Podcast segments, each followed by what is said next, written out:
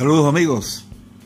Este podcast es presentado por el Centro de Coaching, Programación Neurolingüística e Innovación, que funciona en la ciudad del Tigre, Tabanzuategui, Venezuela, donde los invitamos a utilizar nuestros servicios de consulta de psicología, de psiquiatría, tanto para niños, adolescentes, adultos, nuestros servicios de coaching tanto personal, de vida y de organizaciones. Y por supuesto nuestros diplomados, coaching con PNL, psicología positiva, mindfulness, coaching deportivo y una serie de cursos y talleres de desarrollo personal, autoestima y asertividad, manejo de conflictos, relaciones de pareja, eh, negociación y toma de decisiones, aprender a ser felices, entre muchos otros. Nuestras modalidades son presenciales o la manera online y un programa mixto, semipresencial y online. Para información, comunicarse con nosotros por nuestro correo davidnfigueroa.gmail.com David N, N de niño, Figueroa, gmail.com y nuestros teléfonos el 58, que es el código de Venezuela, el 0424-865-9776 y el 0426-382-1806. El Centro de Coaching PNL Innovación. El arte de la excelencia, de la comunicación eficaz y del cambio.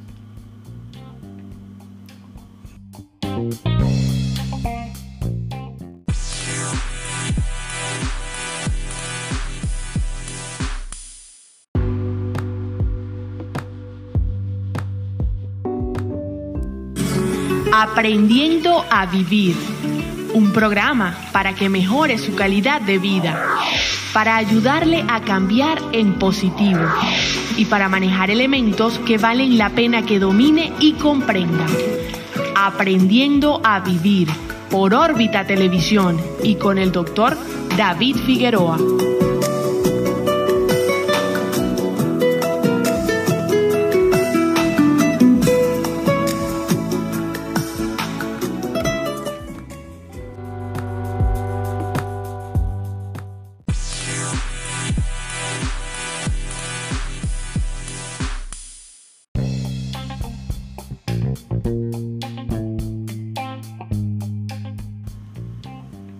Saludos amigos, le habla el doctor David Figueroa, médico psiquiatra. En el episodio de hoy vamos a hablar de, del insomnio. Este es un síntoma muy frecuente y a propósito de, la epidemia de coronavirus y todas estas cosas de la cuarentena, es un síntoma que, está bastante eh, frecuente en, muchas personas. Y es por eso que vamos a, a tratarlo hoy. Vamos a hablar qué es el sueño, cuántas horas debemos dormir, y cuántos tipos de insomnio hay y, algunas cosas sobre el manejo para mejorar este problema. En primer lugar, debemos entender qué es el sueño. El sueño es una parte importante, integral de la vida cotidiana. Es una necesidad, una necesidad biológica y que permite pues restablecer las funciones físicas y psicológicas de las personas, ¿no? Y esto nos permite un pleno rendimiento. Eh, el sueño se ha investigado mucho, hay laboratorios de sueño y se sabe mucho del sueño y, sus alteraciones, entre ellas el insomnio, hay muchas alteraciones del sueño, el insomnio es solamente una de ellas, pero hay cosas que todavía no se saben muy bien. Lo que sí se sabe es que eh, el dormir no, no es un acto como se pensaba antes, que es un acto pasivo, donde el cerebro está absolutamente pasivo. No, no es verdad. Eh, el cerebro sigue activo, quizás un poco menos, pero sigue con una actividad eléctrica en el cerebro y es dinámico, pues. Eh, esto se ha estudiado eh, colocando electrocefalogramas en los laboratorios del sueño. En, el sueño, mientras estamos dormidos, ocurren una serie de cambios en el organismo, cambios en la presión arterial, en la frecuencia cardíaca y respiratoria, en la temperatura corporal, la secreción de hormonas, etcétera.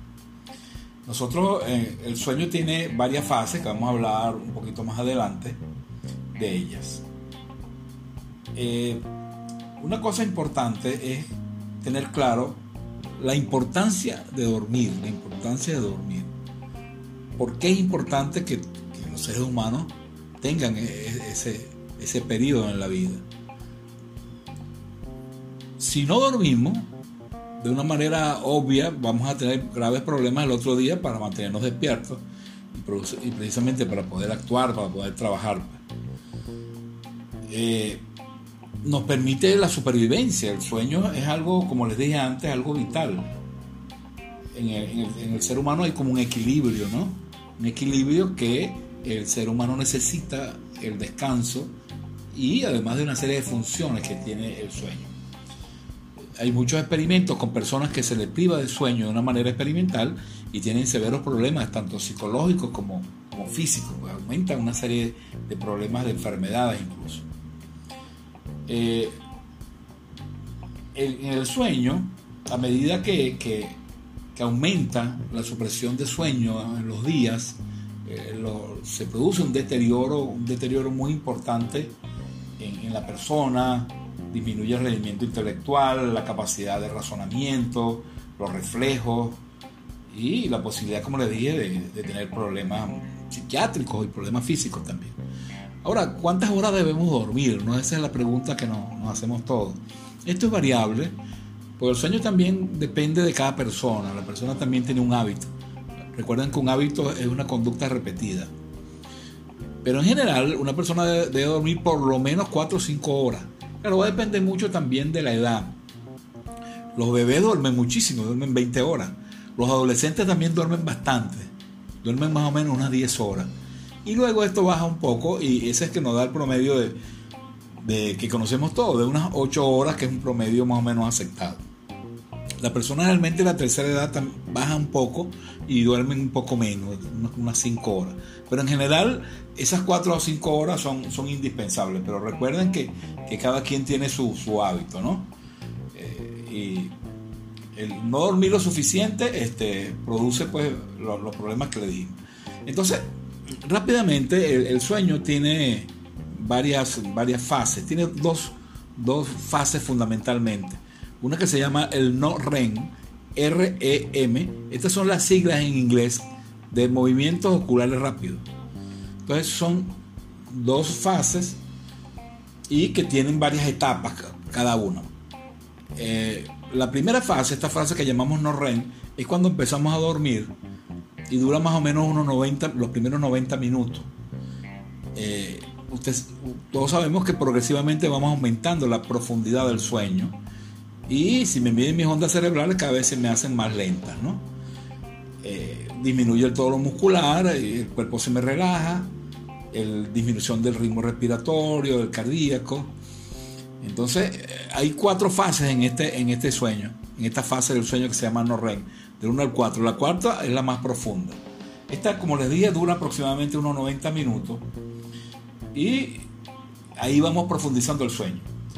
Se sabe que en esta fase se producen una serie de, elementos muy importantes como la recuperación física del organismo, eh, se da el proceso de regeneración de las células, recuperación de la energía se da en esta fase. Fíjense lo importante que es esto. Por supuesto, cuando eh, esta fase no se da, eh, se produce el fenómeno contrario, los problemas que ya le dijimos anteriormente.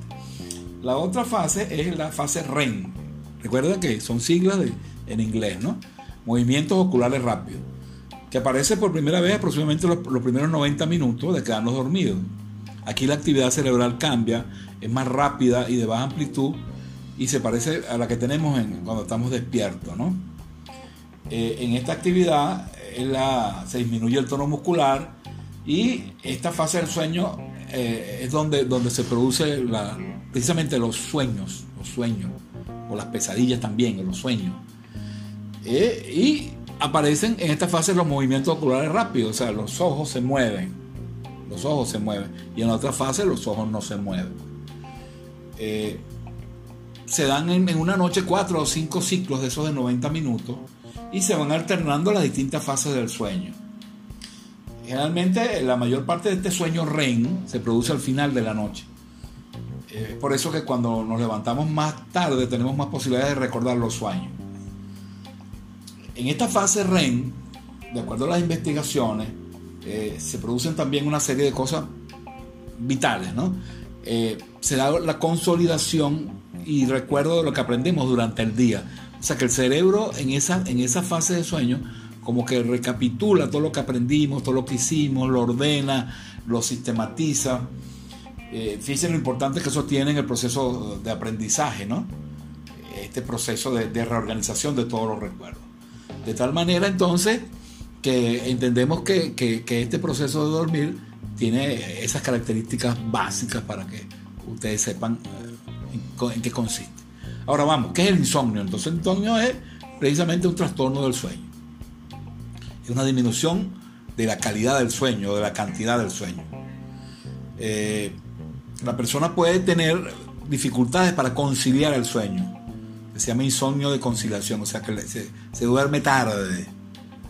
O hay veces al revés, se duerme temprano, pero se despierta. Se, eh, duerme temprano, pero, pero no puede mantener el sueño hasta, sino hasta a las primeras horas de la madrugada. Se llama el despertar prematuro.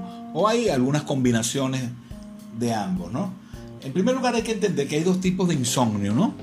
Y esto es importante, porque el insomnio en la mayor parte de los casos es un síntoma de otras cosas. No es una enfermedad en sí misma, sino es un síntoma, expresa que algo está pasando. Hay un insomnio que llamamos agudo, pues que es el transitorio, que el que todos hemos tenido alguna vez en la vida.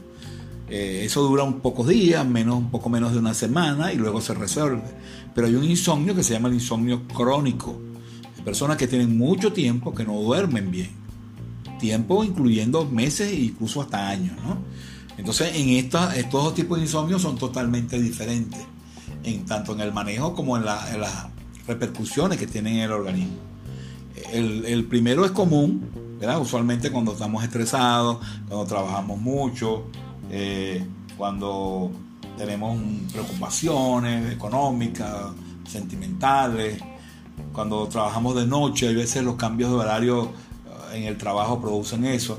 Cuando tenemos un estilo de vida sedentario, cuando muchas veces dormimos mucho en el día, etcétera, ¿no? Entonces, ese es el insomnio que quizás es el más frecuente y que está padeciendo muchas, muchas personas por la situación del coronavirus, porque se nos alteró nuestros hábitos, se nos alteró nuestra, nuestras rutinas. Entonces, tendemos muchas veces a dormir mucho en el día, eh, y, las horas de sueño no, no, las tenemos a horas apropiadas, etc.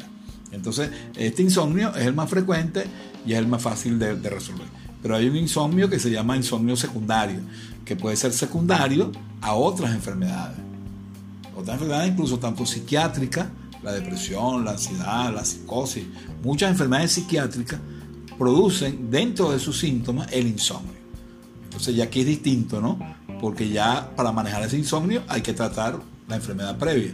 O hay veces es producto también de enfermedades orgánicas, pues, físicas, ¿no?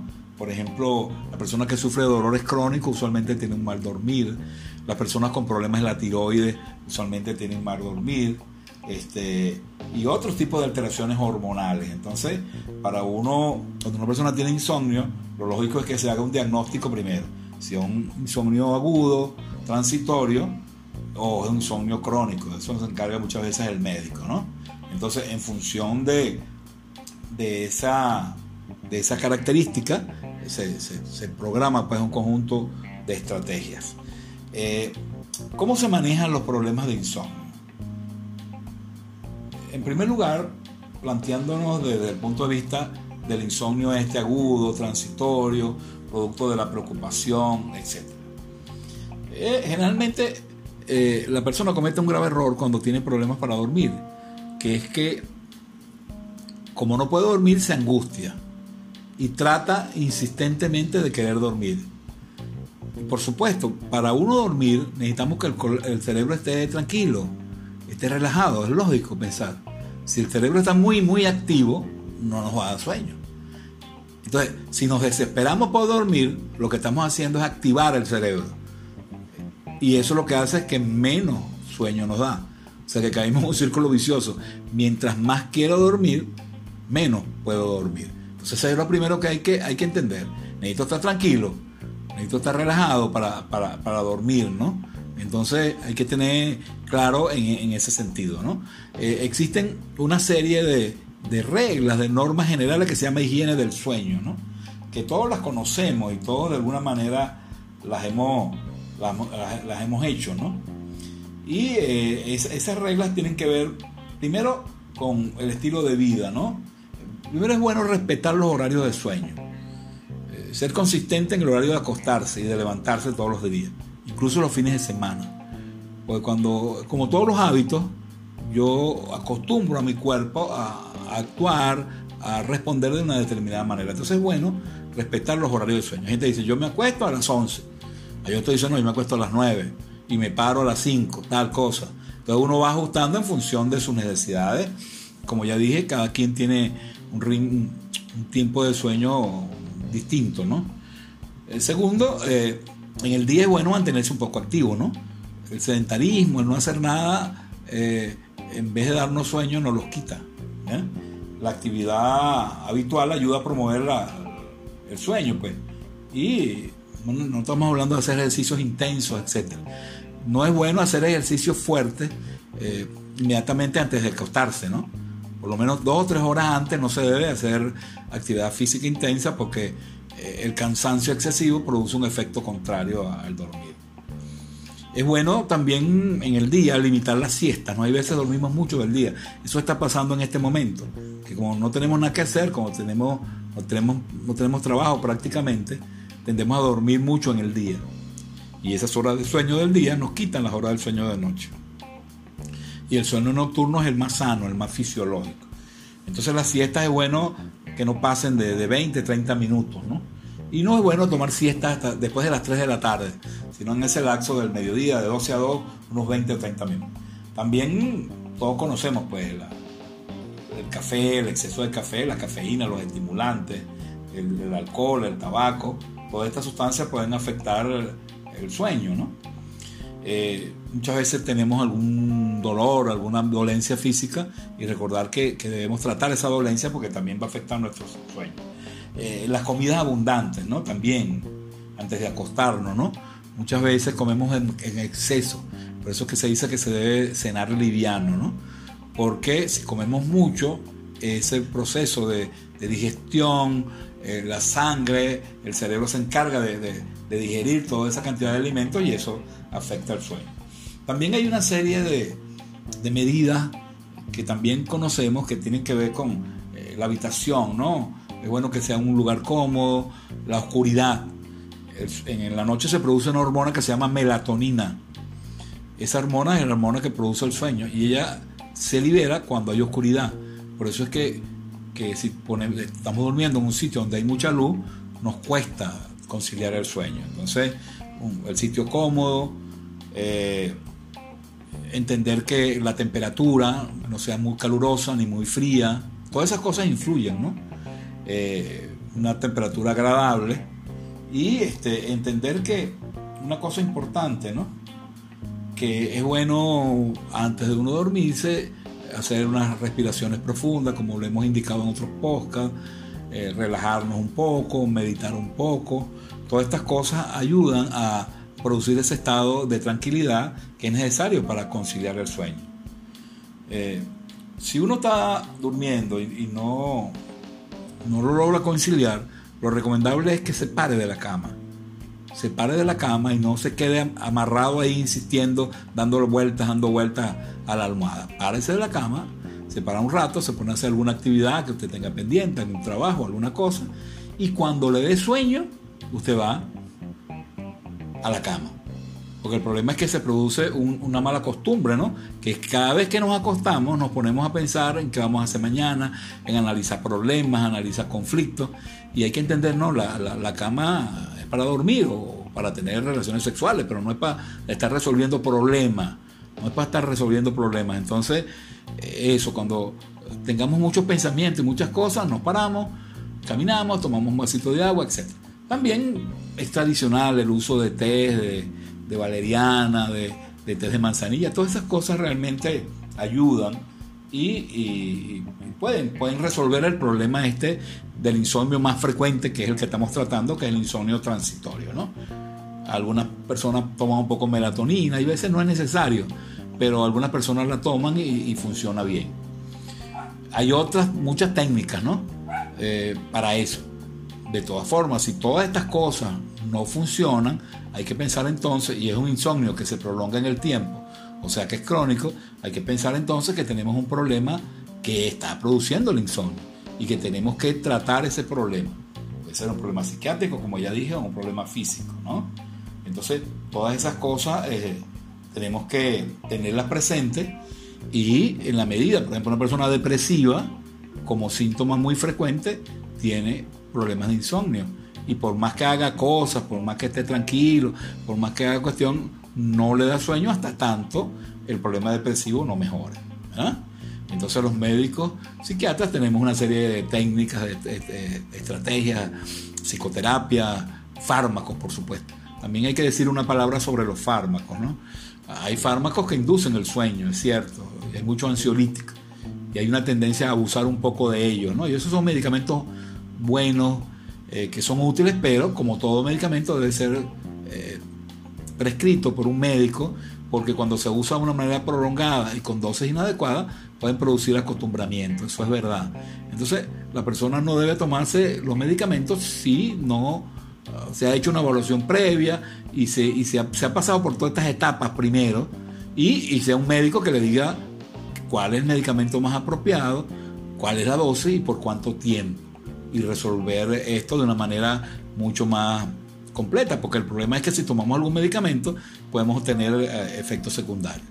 Entonces, en resumen, dormir es fundamental para reparar todas las, células, eh, los recuerdos, reorganizar nuestra mente. No podemos vivir sin un sueño adecuado. Tiene, insisto mucho en esto, eh, dentro de las, las cosas importantes de la vida está el buen dormir.